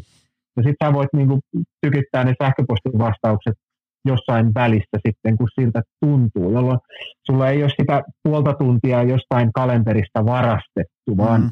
vaan sä voit sitten, hyvä kirjasanoista lisää. Se on vähän niin kuin, onko teillä se sama kuin mulla, että sähköpostiin vastaamisen, siinä on kaksi, kaksi viiveaikaa, 45 sekuntia ja kolme viikkoa, jompikumpi. Sillä se, se luetaan ja se vastaa heti tai sitten katsotaan myöhemmin. Ja sitten se myöhemmin kolmen viikon päästä, kun sama ihminen kyselee, että, että tota, hei, sait, sait mun mailia? Sitten, ah, miksi mä vastannut näin? Niin Mutta hei, äm, tämmöinen juttu, me päästään tästä rönsylle. Te olette molemmat urheilutyyppejä, te olette ö, työelämässä ollut tovin ja te sparrailette ihmisiä. Ja sitten aina välillä ö, asiat ei mene suunnitelmien mukaan. Tulee niin kuin takapakkeja, vastoinkäymisiä ja niin edespäin. Ä, tota, ja, ja, ja nehän harmittaa. Sitten ne saattaa vähän lannistaa ja niin edespäin. Ä, miten ikään kuin just sopivan ketterästi suhtaudutaan vastoinkäymisiin? Mä, haluan, mä kysyn tämän sen takia, koska mä kuuntelin tuossa viikko takaperin äh, semmoinen podcast on kuin Hidden Brain. Se kannattaa muuten ottaa seurantaa. Ja niillä oli semmoinen tosi hyvä jakso, ottaako mä kaivan sen tästä. Minimizing Pain, Maximizing Joy. Se oli vähän tämmöinen stoalaiseen filosofiaan viittaava jakso ja se puhuu se tyyppi tosi hyvin sitä, että kun meillä tulee joku vastoinkäyminen, ikävä asia työelämässä, niin äh, se tavallaan se, se hetki, kun se vastoinkäyminen käy – sehän voi olla hyvin lyhyt. Ja sitten sen ikään kuin vauriot voi olla kohtalaisen pienet, mutta se mikä saa niistä niin kuin kohtuuttoman suuria ja milloin se asia saa niin kuin ihan kohtuuttomat mittakaavat on se, että kun me jäädään itse vetvoon sitä meidän omaan päähän. Se, se, se, tavallaan niin kuin, siis esimerkki voi olla tässä se. Ajatellaan, että me laitetaan tämä podi tästä pakettiin ja kiitos se näkemiin ja sitten mä avaan tuosta sähköpostia, sinne on tullut joku palaute, että Joni sun sali on surkea, se on huono. Ja sehän on tietysti, mä oon sydänverellä tämän rakentanut, niin sehän on käytännössä sama kuin se, se ihminen niin kuin haukkuisi mun omaa lasta, se tuntuu pahalta ja niin edespäin. No niin, no sitten se tavallaan se ihminen lähettää yhden äkäisen sähköpostin, sillä on huono päivä ja se lähettää sen, mutta haluaa purkautua mulle siinä haukkuu mun salin pysty. No se, se luke, lukeminen kestää 15 sekuntia, se tulee paha fiilis, mutta sitten se, se, tavallaan se asia on ikään kuin siinä. No sitten mä voin korjata niitä yli huomenna niin edespäin. Mutta mitä voi käydä, on se, että sitten mä otan, että okei, ehkä tämä mun saali on surkea. Sitten mä menen tonne pajalle ja mä rupean katsoa, joo, joo, tämä on muuten rempalla, onpas tämä surkea saali. Sitten mä menen himaa, siellä vaimo haluaa pojan kanssa pelata, ja me pelataan koko perheellä lautapelejä, mä oon niin fyysisesti siinä, mutta mun pää kelaa koko ajan sitä, että saakeli, onkohan se mun sali sittenkin surkea. Sitten mä nukun huonosti, mä herään aamulla, mä oon nukkunut neljä ja puoli tuntia, mä oon vihane. Sitten mä tuun tänne työpaikalle, mä rupean katsomaan näitä työntekijöitä. Taitaa olla muuten vähän näidenkin vika, että on surkea. Joo, ja rahatkin loppu. Ai, nyt tuli jäsenyyden peruutus. Joo, tästä tämä lähtee. Sitten saatte se kiinni. Tavallaan se yksi sähköposti voi aiheuttaa semmoisen niin kuin, niin kuin semmoisen lumivyöryn. Ja se, se tavallaan se pieni asia – öö, niin kuin saa aivan kohtuuttomat mittasuhteet. Ja sitten jos mä menen, tiedätkö, soitan sille tyypille, että moikka, että hei sä lähet mulle mailia, öö, että sali on vähän surkea. Ja sitten mä, mä oon ollut kuusi päivää huonolla tuulella siitä mailista. Sitten tyyppi sanoi, että joo, sori, mulla oli vähän siinä huono hetki ja, ja, ja, ja muksu justiinsa ö, huusi siinä ja, ja sori siitä, että se oli vähän, lähetin tyhmä viesti. Sitten tavallaan se tyhmä viesti sai niinku aivan niinku kohtuuttomat mittasuhteet aikaa. Mutta miten, niinku, miten te ajattelette tämmöistä niinku vastoinkäymisiä, epäonnistumisia? Niinku, niitähän tulee jatkuvasti työelämässä. Ei tule ei tu kauppaa, ei tule ylennystä, ei tule palkankorotusta, koodissa oli virhe, asiakas suuttuu niin. Miten just sopivan ketterästi suhtaudutaan takapakkeen? Antti viittasi no siellä. Ensin pitää lopettaa, lopettaa lukemasta sähköpostia, koska sieltä tulee vaan huonoja uutisia. se on kaikista nopeinta. Se on yksi. Tota, itse asiassa toi oli, niinku, joo, toi oli mielenkiintoinen esimerkki, että, että, että siinä ehkä niinku, varmaan jo vähän itselleen pystyy kertomaan sitä, että onko tarpeen antaa jollekin yksittäiselle palautteelle niin suurta roolia elämässä, että se pilaa koko seuraavan viikon. Ja se on tietysti taas niin kuin helpommin sanottu kuin tehty, että no älä välitä. Mm-hmm. Älä välitä, että vähän tsempaa siitä yli. Ja mä oon niin kuin itselleni kääntänyt sen sillä tavalla, että saa välittää, mutta ei saa välittää määränsä enempää. Eli mä oon itselleni sillä niin kuin sallinut, että mä saan olla vähän, vähän nököttää jostain palautteesta tai jostain niin kuin vastoinkäymisestä, mutta mä en niin kuin tee sitä hirveän kauan aikaa. Et jos se nyt on sitten se ilta, kun on vähän vaisuna tai vähän tekee mieli kiukutella, niin olkoon sitten niin. Mutta että sitten seuraavana päivänä tai sitä seuraavana päivänä viimeistään pitää niin kuin vähän kääriä hihoja taas, että oliko siinä palautteessa jotain tai oliko siinä vastoinkäymisessä jotain, mikä on niin kuin hyödyksi, mitä voi oppia. Että hei, oliko se sali nyt oikeasti paska, että pitääkö täällä tehdä jotain juttuja, mm-hmm. vai oliko se semmoinen asia, että, että, että, että näitä nyt sattuu. Joskus käy tällä tavalla. Aina ei mätsää, ja sitten jollain on paha mieli, ja joku palaute saattaa olla, että se ei ole just niin kuin sanoit, että, että siellä on saattanut olla jotain muuta taustalla. Niin pikkusen koittaa tunnistaa sitä. Mm. Jos se on sitten semmoinen iso ja vakava asia, niin totta kai siinä voi käyttää sitten vaikka kollegaa tai kaveria apuna, että hei, että – tuu nyt tätä mun salia, että onko tämä ihan paska. Sanoin, että ei, tämähän on ihan ykkösluokkaa, että ei tässä mitään. Saat vähän validoitua ehkä sitä asiaa jostain muualta. Ja sitten sen jälkeen vaan niin kuin taas jatkaa elämää eteenpäin. Mä huomasin tämmöisen jutun, että että, että tuossa niin viime, viime syksynä, kun oli aika hektistä ja oli kaiken näköistä muutosta, että yksi semmoinen niin taito, mistä mekin tuossa kirjassa puhutaan, eli, eli keskittymisestä, että pitäisi keskittyä aina niin kuin tekeillä olevaan niin kuin asiaan ja edistää sitä, niin mä niin kuin siitä vähän, vähän mietin vielä lisää, että, että yksi on tavallaan myös se, että, että, kun me tehdään päivän aikana jotain asioita ja sitten sieltä tulee niitä onnistumisia tai vähän epäonnistumisia, niin yksi asia on tavallaan se, että sitten kun se työpäivä on ohi, niin sitten sen jälkeen me keskitytään niihin muihin juttuihin. Että jonkinlainen taito on myös vähän niin kuin pikkusen sulkea noita vastoinkäymisiä sinne vähän niin kuin työkontekstiin. Että jollain tavalla niin kuin sali, että hei, että täällä on nyt tällainen niin kuin pikkukriisi menossa, että tämä ei ole sellainen asia, että nyt tarvii niin kuin yötä myötä ruveta sykkimään, mutta tämä pitää käsitellä. Mm. Ja sitten voi katsoa, että hei, huomenna aamulla 9.30, että mäpäs pirauta Jarille ja otetaan tämä puheeksi ja ruvetaan katsomaan, että mitä tälle voi tehdä. Mutta nyt mä lähden pelaamaan lautapelejä ja välillä sitten nauratan perhettäni, jolla on hauskoilla pikkukaskuilla ja, ja, ja koitan nauttia elämästä sen, mitä siellä nautittavaa Mutta, mutta toi on niin kuin opettelua. Ei Joo. varmaan tule ihan, ihan kerran. Mitä Jari? Niin no, joo, Antti jo aikaisemmin sanoikin, että ei kansi työ, tuota identiteettiä sitoa ihan täysin ehkä työelämän varaan. Niin mun mielestä tuossa puhutaan siitä, että pitää niin kuin jotenkin itsetietoisuuden keinoin vähitellen, mehän me ollaan keskikäisiä miehiä, kyllä me jo tunnetaan itsemme, mutta jossain vaiheessa sitä niin kuin pitää niitä kriisejä käydä läpi ja sitten opetella tuntemaan itseään. Niin tota, jotenkin niin kuin tunnustella, että no minkä varaa se mun itse tuntoni, identiteettini rakentuu. Että, kun, eihän sen kritiikin pitäisi ihan suoraan mennä nuolena sydämeen, ihan sama mihin se kritiikki kohdistuu, koska silloin me ei uskalleta altistaa itseämme tai, tai luomustamme kritiikille. Ja kun me ei uskalleta altistaa, niin sitten siitä ei tusta palautetta eikä se parane.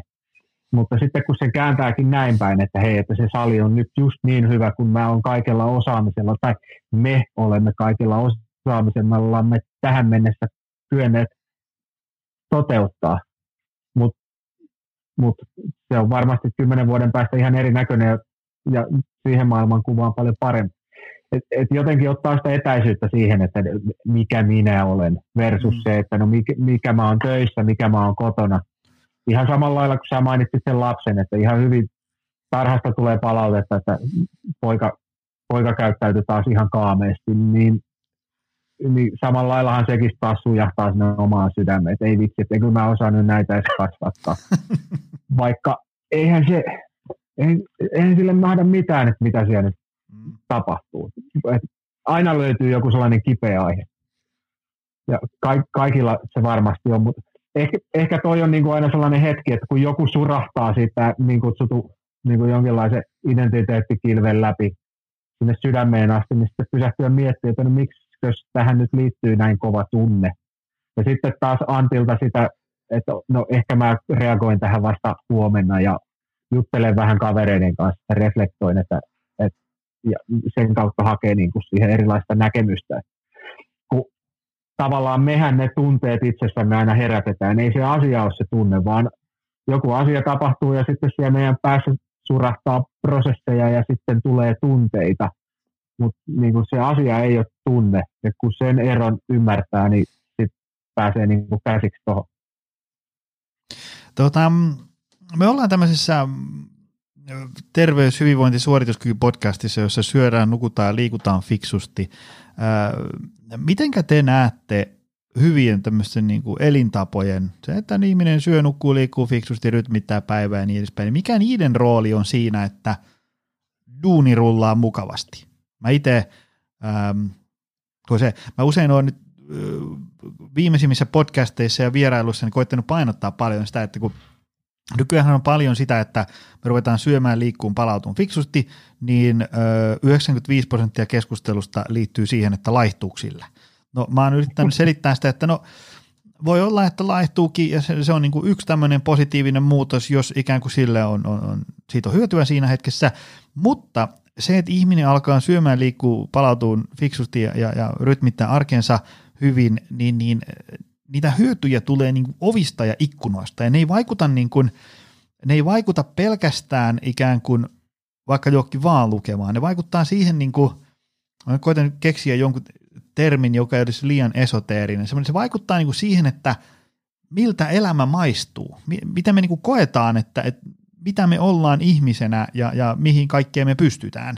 Ja, ja mä tiedän sen ihan omasta kohdastakin se, että niin kuin tavallaan mikä ero on siinä, kun on hyvä treeni, safka ja unirytmi käynnissä versus siihen, että on vähän hässäkkää päällä ja nukutaan viisi tuntia yössä. Niin ihan vaan se, miltä ikävä palaute tuntuu tai, tai, tai näkyykö horisontissa uhkia vai mahdollisuuksia ja niin edespäin, se vaikuttaa niin laaja-alaisesti. Miten te niin kuin koette sitä tavallaan öö, niin kuin elämäntapojen merkityksen niin kuin työelämässä ja se, että riittää virtaa illalla ja niin edespäin? Aloitatko te Jari nyt? Uh, ihana. Kiitos Joni. Tota, niin, sä, sä oot siinä se lähettiläs, mutta mä väittäisin kanssa, että se on se avainrooli. Että se on se peruskivi. Että et jos ei niinku fysiikka ole kunnossa, niin sitten ne aivot lepää vähän löysällä pohjalla. Et, että tavallaan niin kuin me tuossa kirjassa ajatellaan vähän niin päin, että liikunta auttaa palautumaan tietotyöstä, sitten lepo auttaa palautumaan liikunnasta, liikunta helpottaa lepoa, lepo helpottaa heräämistä. Sitten, niin kuin, sitten tulee taas sellainen positiivinen kierre, ettei kansi erottaa niin kauheasti niin kuin fyysistä ja aivotyötä, vaan ne, ne niin kuin boostaa toisiaan. Et jos on joku tiukka ongelma, mitä pitää ratkoa, niin lähtee kävelylle ja sitten se kävely on jollain tasolla niin kuin fyysistä pikemminkin kuin henkistä. Ja silti siellä ne ratkee sitten ne kompleksisuudet. Tai sitten joku asia vituttaa ihan suunnattomasti, niin sitten menee salille ja tekee kovan reenin, niin sitten ne tunteet vaan tasaantuu. Eikä, eikä se, niin kuin se raudan kolistelu vaikuta, ei, ei, se ei niin kuin vaikuta tunteisiin millään tavalla, mutta jotain siellä sitten hormonitasapainossa tapahtuu, että sitten niin kuin tiedostaa yhä, että joo, että kylläpäs kiukutti, mutta se tunne on mennyt pois. Ja sitten se sun toinen, se, kun on liikunta, lepo ja ravinto, niin sitten se syöminen, aivot tarvii ihan yhtä lailla energiaa, että pitäisi syödä ja juoda fiksusti, jotta jaksaa tehdä fiksusti tietotyötä. Että usein sellaisilla klassisilla tietotyöläisillä lounas korvaantuu kahvikupilla ja sitten joku munkkirinkeli kotimatkalla tarhaan mennessä. Se, niin kuin se vie pohjan sitten, että ei ihme sitten, jos pitäisi mennäkin johonkin crossfittiin iltapäivällä, niin et ei oikein kulje, kun mennään ihan höyryille. Mitä Antti? Antti. Mä mietin, että onko tähän nyt enää hirveästi mitään lisättävää, että, että onhan se semmoinen kivijalka, ja jos niin kuin miettii, että siellä elämässä varmaan on niin kuin, että tällaiset niin kuin syömiset, liikkumiset ja levot on sellaisia jotain niin kuin perusjuttuja, että, että, että sitten elämä muodostuu kuitenkin siitä, että oliko meillä siellä työssä jotain haasteita, halutaanko me edetä johonkin suuntaan, mitä me halutaan tehdä siellä vapaa-ajalla, olla, olla parempi vanhempi kumppani, harrastaa jotain, niin, niin ehkä ne on sellaisia, niin kuin, tekisi mieli sanoa, että helppoja perusjuttuja, koska niiden niin kuin toteuttaminen, tai siis me tiedetään, mitä siellä pitäisi tehdä, niin niitä on sillä helppo niin kuin vähän viilata paremmaksi. Ja ehkä semmoinen niin kuin omakohtainen kokemus, että, että, että justiin, että silloin kun tulee vähän niitä vastoinkäymisiä, niin se, että kun sulla on suurin piirtein on, niin kuin, tai se peruspakka on vähän paremmassa kunnossa, niin tosiaan niin kuin jaksaa käsitellä niitä haasteita vähän paremmin. Et sitten jos siellä on kaikki noin on ihan levällään, niin kyllähän se niin kuin jokainen vastoinkäyminenkin tuntuu sitten huomattavasti paljon haastavammalta. Joo, Yksi, mikä on ehkä semmoinen, niin kuin, jos, mä, jos mä vähän tota just sopivasti kulma, kulmaa tuohon ja ehkä sen niin kuin oman kokemuksen kautta, että et, et, sekin voi olla, että se nähdään semmoisena aika niin kuin mustavalkoisena, että no minä tässä nyt otan rennosti ja nautiskelen ja syön vähän pizzaa, että minä en tällaisiin salapihömpötyksiä, se on vihersmoothie, ei kyllä kuulu minulle ja niin päin pois. Ja Juju voisi kuitenkin olla siinä, että rupeaisi taas pikkuhiljaa katsomaan, että okei, että onko täällä jotain sellaisia pieniä askelia, jotain kokeiluja, että hei, että mä itse asiassa sain lisättyä kasviksia tällä tavalla ja nyt mä oon voinut tehdä tällaisia muutoksia ja huomannut, että hei, että se rupeaa toimimaan. Ja sitten sieltä rupeaa löytymään, että hei, että mun taas on itse sellainen, että mä edelleen joka viikko saa vähän herkutella, mutta että mä oon niin muutama muun asian laittanut sieltä niin kuin parempaan lyöntiin, taikka siis laittanut pitkä, pitkän aja, pitkässä ajassa niin kuin parempaan lyöntiin. Ja se riittää mulle. Tässä on mulle riittävästi jaksamista ja mä pystyn niin kuin ottamaan niitä haasteita vastaan ja mulle niin kuin elämä on jollain tavalla mielekästä. Okei, sieltä ei nyt tullut sitä sixpackia tai en, en ole nyt ihan niin timanttisessa kunnossa, mitä haluaisin, mutta tämä on oikeastaan se, mikä riittää mulle ja tämä on se, missä mä niin kuin nautin. Että koittaa löytää myös sen oman tasonsa, sen terveellisyyden suhteen.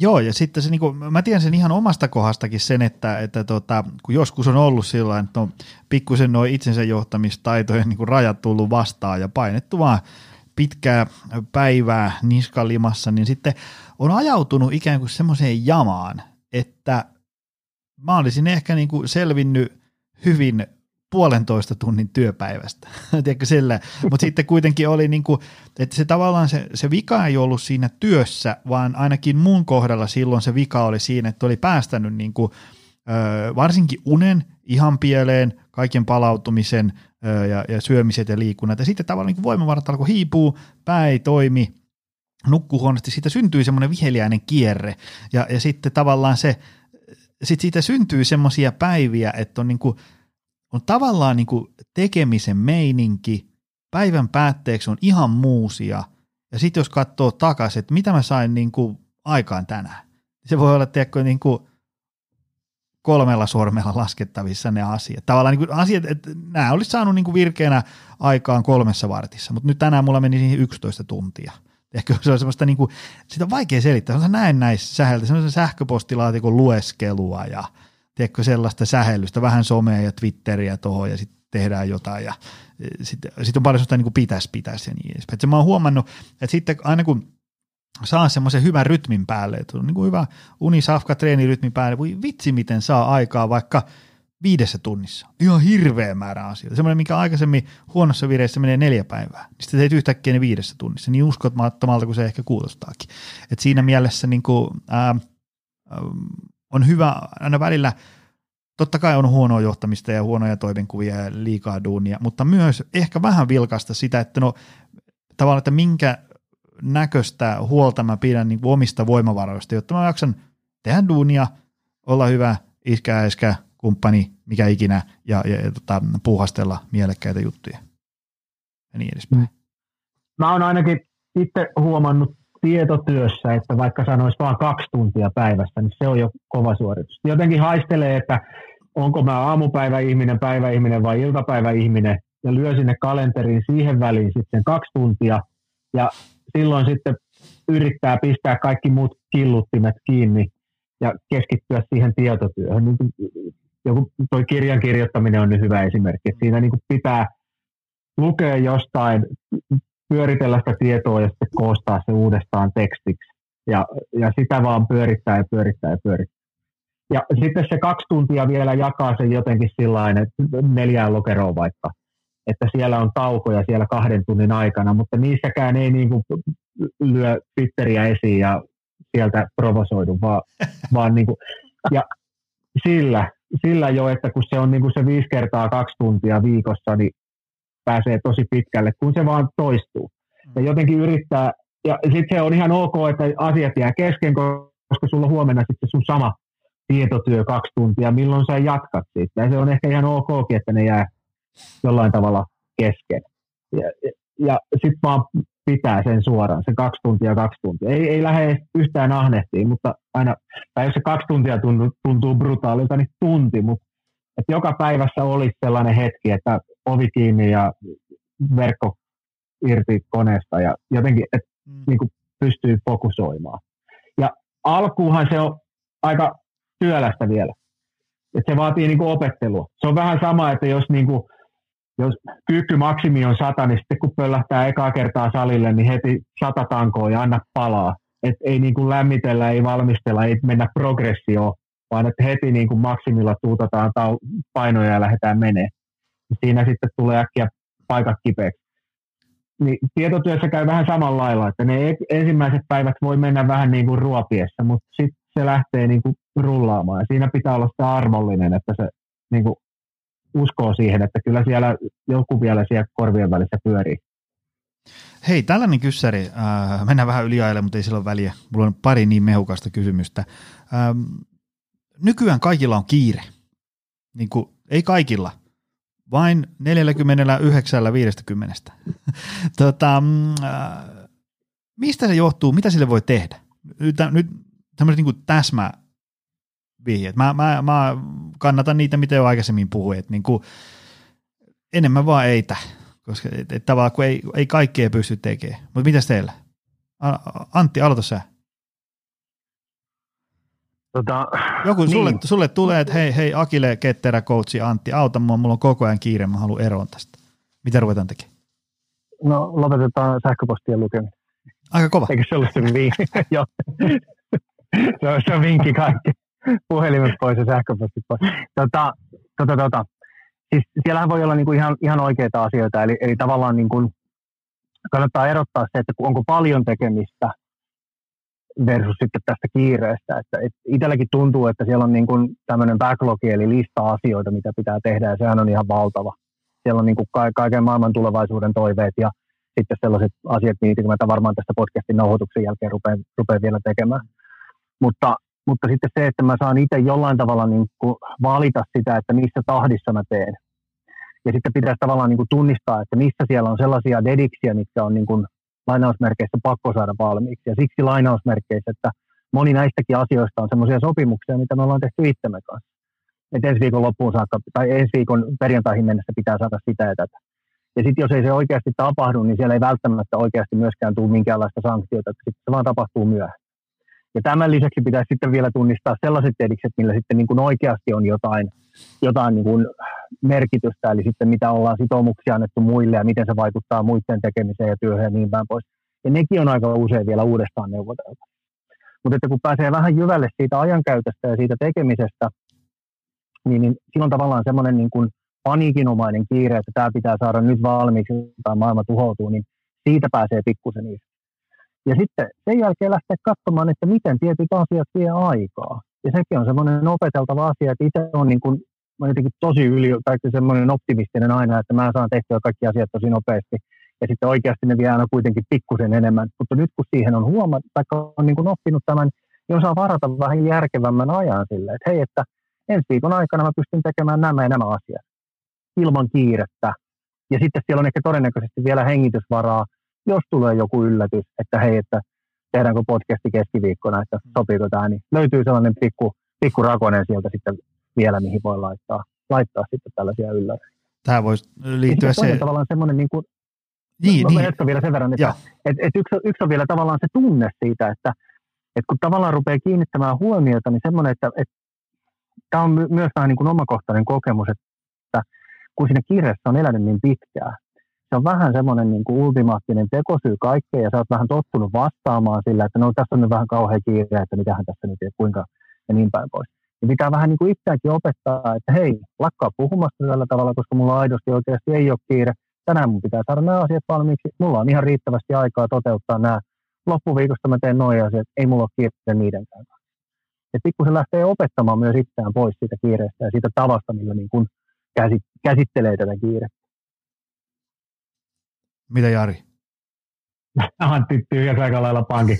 Mä nyt voisin siinä vielä komppailla.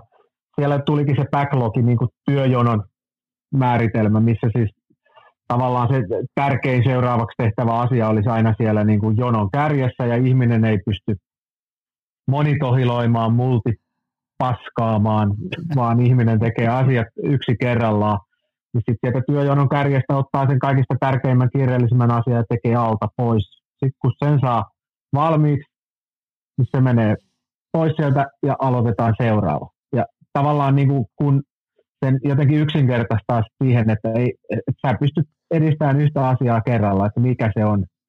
Ja toisaalta sitten ei vaivu perfektionismiin, eli ei jää hieroon mitään asioita loputtomiin, vaan niin kuin yrittää saada, saada asian mahdollisimman nopeasti sellaiseen kuosiin, että siitä voi luopua, jotta voi aloittaa sen seuraavan jutun. Niin sillä se työteho lähtee kasvamaan. Ehkä sellainen juttu vielä, moni käyttää mun mielestä kiirettä tai sellaista viime tippailua jonkinlaisena tietotyödopingina, että tarkoituksella antaa sen asian valua ihan siihen huulille ja sitten hirveällä paniikilla tekee sen alta pois. Et, et siinä sitten tulee se sellainen niin kuin psykofyysinen stressi ja sitten jotain rääpii kasaan. Et kun sen asian olisi voinut aloittaa kolme viikkoa sitten ja niin kuin tehdä ihan kiireettä ja paljon parempi laatuisesti. Mutta moni on jotenkin oppinut siihen jossain vaiheessa elämää, että no sillähän saa aika kätevästi itsensä pakotettua tekemään ihan, ihan ikäviäkin asioita, kun vaan niin kuin, päätyy siihen hyperventilaatiopisteeseen, missä puoli tiedottomasti jotain rääpii kasaan. Ja sitä näkee ihan sikana tietotyössä. Mm. Ja tavallaan, niin kuin Antti sanokin, niin sitten taas, että kalenteri täytetään kaiken maailman turhanpäiväisellä palverilla, jotta sieltä saadaan sitten se sellainen saavutettua se sellainen hyperventilaatiopiste, että sitten pystyy tavallaan selittämään kaikille, että miksi se oma työnlaatu on sitä, mitä se on. Et, et, e, en mä tiedä. Vähän ehkä sellainen itsetutkiskelun paikka nyt meillä kaikilla tässä. Joo, ja se tota, niin kuin, äh, mä, mä vielä toistan tässä sikäli, mikäli meillä on jotain uusia korvapareja äh, langalla, jotka ei vielä kuulu, mutta vähän niin kuin vaimoni Kaisa aina käyttää hyvin luennoillaankin tämmöistä ilmaisua, että viikkokalenterin pitäisi hengittää eikä huohottaa. Teikö, että jos, jos viikkokalenteri on semmoisella 175 keskisykkeellä koko ajan, niin eihän siitä mitään voi tulla. Ja tavallaan niin kuin kalenterissa pitäisi olla myös semmoista löysää, ikään kuin, niin kuin tyhjää, koska jos se on niin kuin ammuttu ikään kuin perusnakkia täyteen ja sitten tulee jotain yllättävää, niin, niin sittenhän se, sulle ei ole aikaa tehdä niitä perusnakkeja tai hoitaa niitä yllättäviä asioita, kun sitten tiedätkö, niin kuin se, että se työkone aukeaa 23.45 taas ja ruvetaan siitä tyhjentää ja, ja niin edespäin. Et, et, et, tavallaan semmoinen niin väljyys siellä kalenterissa on niin kuin hyvä asia. Se ei ole semmoinen niin löysäilymerkki, vaan se on niin kuin, niin kuin hyvä asia. Sille se niin kuin pitäisi tosi, olla. Tosi kyllä. Niin no. Ehkä vielä sitä kalenteria voi myös käyttää siihen niin kuin oman selkärangan jä, rangan jämäköittämiseen, että lyttää sinne vaikka lounaan ja mm. töistä lähtemiseen ja sellaisia, niin kuin sellaisia asioita, että ei anna sen lurua se, kun mm. tietotyössä varsinkin se niin kuin iltapäivästä lähtee sellaiseen ihmeelliseen kahvijuomiseen ja Twitterin selaamiseen luuppiin, että ei, kun lyö, ei se tarvi olla kivaa, että ei kun päivä poikki siinä vaiheessa, kun ei enää herne pyöri sitten painaa sinne salille tai hiihtoladulle. Et, et, et niin kuin aikaisemmin poikki se. Monesti jengi siinä vaiheessa, kun aletaan väsähtää, niin vielä yritetään mukaan jotain tehdä, että ehkä mä yhden mailin vielä katson ja mm. ne aivot on ihan hapoilla ja ne ajetaan entistä enemmän hapoille, niin ei ne sitten oikein aamuksi palaudukaan. Et, et, et, niin, kuin, niin tilaa hengittää siinäkin. Kyllä. Joo, joo, joo. Aikaisemmin taukoja. Vähän niin kuin punttisalilta niitä esimerkkejä saa hyvin, että jos niin kuin tekee hermostollista voimaa ja runttaa ihan maksimiin saakka, niin siinä menee sitten pitkään, helposti viikko, että se, niin kuin, se hermosto palautuu. Niin tota korvien väliä voisi ajatella samanlaisena hermostona, että, että jos sä nyt ajat ne sun aivos hapoille, niin siinä menee pitkään, että ne palautuu, mutta se, se ei ole niin sellaista ilmeistä, kun mm. silmät silti liikkuu, niin sitä ei niin kuin ulospäin varsinkaan tajua, että suorituskyky ei ole nyt ihan napissa. Joo, joo. Se on kyllä, tota, ei sitä niin kuin, äh, on sitten kyse urheilusta tai työelämästä tai hyvästä arjen jaksamisesta, niin kyllä siinä jossain kohtaa pitää palautua ja se on paljon mukavampaa se palautumisen hoitaminen sille niin kuin proaktiivisesti, e- e- mm. eikä sitten vasta kun on pakko, tiedätkö, niin kuin tavallaan, että on pakko ottaa huilia ja niin edespäin. Hei, mä, mul... tykkään sitä, mä tykkään sitä burnoutin vielä tunkeen tänne, sori että mennään pitkäksi. Burnoutin nimi, että niin kuin palaa, niin eihän kukaan haluaisi niin fyysistä palovammaa. Sitten tulee sellaiset arvet, mitkä ei ikinä palaudu. Sitten sä niitä arpia rasvailet niin kuin hautaan asti. Ja sitten niin kuin henkistä burnouttia jotenkin vähätellään, vaikka se ihan samanlaiset ongelmat sitten seuraa sitten, että ei toi sun korvien välistä ikinä palaudukaan, mutta sinne ollaan ihan valmiita niin kuin ajaa täydellä kaasulla vaan napalmikeittimeen. Et, et niin kuin järkeä siihen hommaan. Ihmiset hyvät, pitäkää itsestäni huolta. Kyllä. Hei, tota, äm, nyt loppuun poikkeuksellisesti tiiviit vastaukset. Sillä tavalla, että tota, äh, kato, kun nythän meillä on, meillä on tässä suuri vaara. Että ihmiset on äh, kuunnellut tämän lähetyksen, joo, olipa hyvä asia, nyt asiat muuttuu. Sitten ne hakee kaupasta teidän just sopivasti ketteräkirja, ne lukee tämän, että mm, aivan, se on muuten just näin. Sitten ne hakee kaupasta vielä toisen ihan sairaan hyvän kirjan, Joni Jaakkolan Väkevän työelämä. Ne lukee sen ja ne on niin tämä, nyt, nyt mä tajun, mistä tässä hommassa on kyse. Nyt lähtee, nyt sitten alkaa uusi elämä ja niin edespäin. Huomenna aamuna kello soi seitsemän ja mikä ei muutu. Millä me saadaan, tämä on niin kuin, nyt kun me ratkaistaan tämä tässä lopun kuuden minuutin aikana, niin meistä tulee maailman rikkaimpia miehiä. Ää, tota, miten tieto siirtyy käytäntöön? Sehän on se ongelma. Tiedätkö? Mä tiedän, mutta tässä on niin paljon kaikkea. Joo, oli, oli hyviä juttuja siinä just sopivasti ketteräkirjassa. Katsellaan tässä kevään mittaan, kun vähän hässäkkä helpottaa. Millä ihmiset saa vietyä tietoa ja teoriaa käytäntöön oikeasti? Tiivit vastaukset. Aloitaanko vaikka Antti? Tiivit. Tota, koitetaan pysyä tiiviin. Alkuintohan harvoin on ongelma sun kirja, meidän kirja, molemmat on varmaan sellaisia niin kuin sopivalla tavalla inspiroivia, että ei hitto, että tätähän tämä on ja, ja nyt otan, otan tästä niin kuin kiinni. Ja mä luulen, että sieltä pääsee jollain tavalla liikkeelle. Se on joku, joku pieni muutos tai vaikka muutama pieni muutos, mitä lähtee tekemään.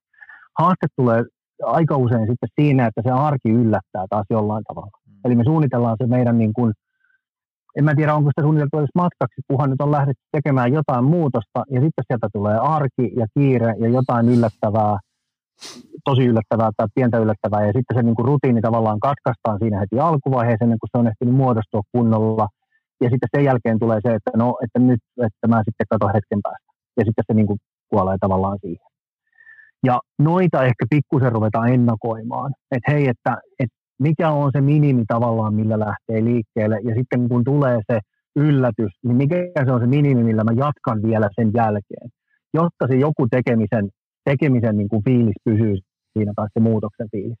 Ja tässä on jotain samankaltaisuutta, niin kuin mä mietin tuommoisia niin isoja noita firmojen tuommoisia niin ketteröittämis, transformaatiokuvioita, mitä tehdään Goforilla, niin sielläkin on aika semmoiset niin optimistiset ajatukset siitä, että otetaanpas tästä nyt niin kuin ketterä, ketterä koulutus ja valmennus ja sitten me ollaan täysin ketteriä siellä. Mm.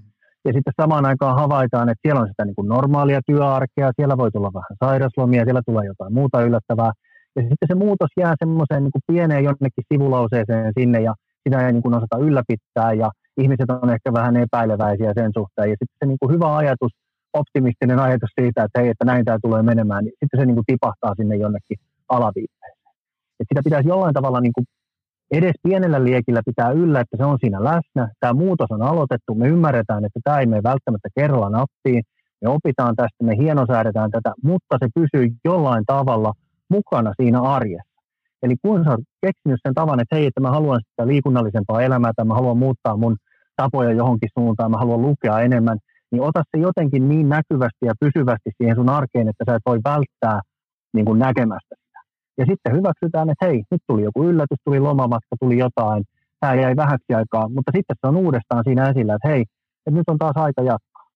Ja semmoinen niin kuin, ehkä semmoinen niin kuin positiivinen esimerkki siinä, että vaikka me yritetään ylläpitää sitä putkea, sitä jatkuvaa muutosta, niin se pitää hyväksyä, että sinne tulee niitä pätkiä.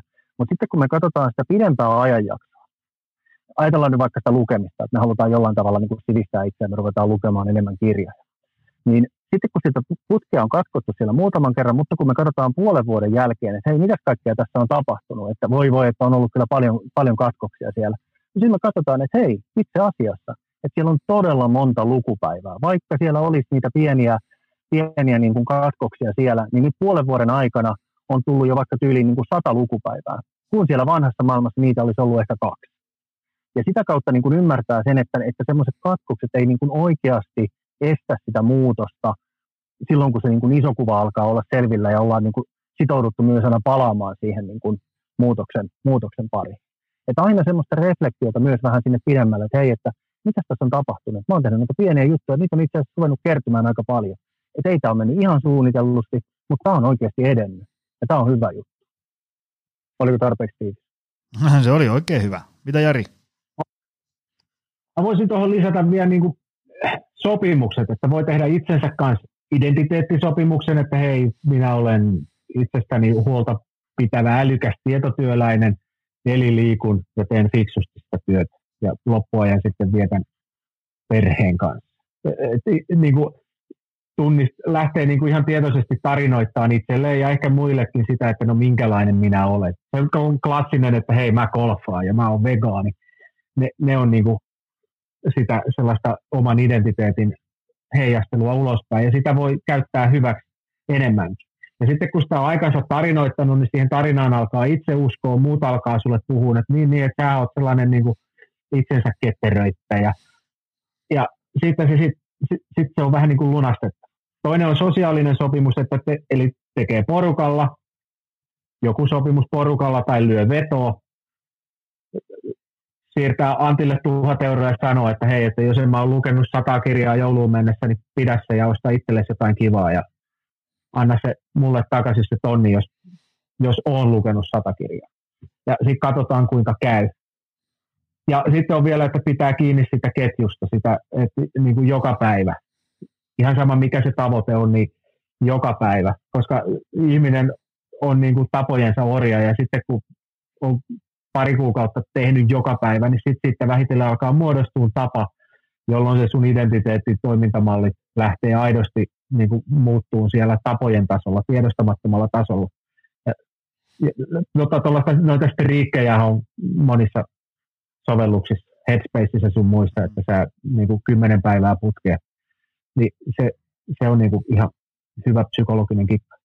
Semmoisilla ei voi epäonnistua aika hyvä setti. Mun mielestä me saatiin tähän noin, niin kuin, me saatiin tähän kaikki. No, se on niin kuin ratkaisu, että jos ei tämän podin, jos ei tämän podin noin niin kuin vinkkeillä lähde, niin ehkä se ei lähde. No ei, onhan tämä tota hankalaa hommaa välillä, mutta ainakin tietää, mitä kohti tähdätä.